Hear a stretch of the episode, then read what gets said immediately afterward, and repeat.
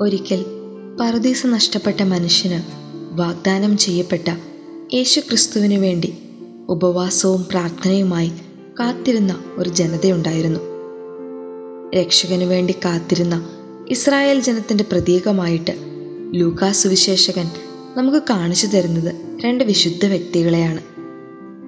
നീതിമാനും ദൈവഭക്തനും പരിശുദ്ധാത്മാവ് നിറഞ്ഞവനുമായ ഒരു വന്ധ്യവയോധികനായ ഷിമയോനാണ് ദേവാലയത്തിൽ കാഴ്ചവെച്ച ഈശോയെ ആദ്യം തിരിച്ചറിയുന്നതും അവൻ ആരെന്ന് പ്രവചിക്കുന്നതും. പിന്നീട് നാം കാണുന്നത് പ്രാർത്ഥനയിലും ഉപവാസത്തിലും ദേവാലയത്തിൽ തന്നെ കഴിഞ്ഞ അന്ന എന്ന വൃദ്ധ സ്ത്രീയെയാണ്. ദൈവം നൽകിയ തിരിച്ചറിവ് അവളെ വചനപ്രഘോഷകയാക്കി മാറ്റി. രക്ഷ പ്രതീക്ഷിച്ചുകൊണ്ടിരുന്ന സകലരോടും അവൾ ശിശുവിനെക്കുറിച്ച് സംസാരിച്ചു.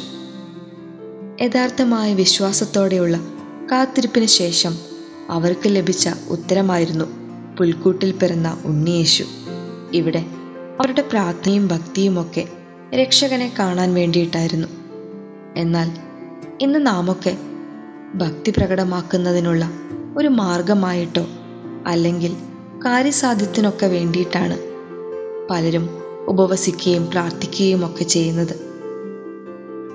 യഥാർത്ഥത്തിൽ ദൈവത്തോടു കൂടി ആയിരിക്കുവാനും അവൻ വസിക്കുന്ന ഒരിടമായി മാറാനുമാണ് നാം ഉപവസിക്കുകയും പ്രാർത്ഥിക്കുകയും ചെയ്യേണ്ടത്. ഈശോയ്ക്ക് വസിക്കാൻ കഴിയുന്ന ഒരു ദേവാലയമായിരിക്കാൻ നമുക്കും പരിശ്രമിക്കാം.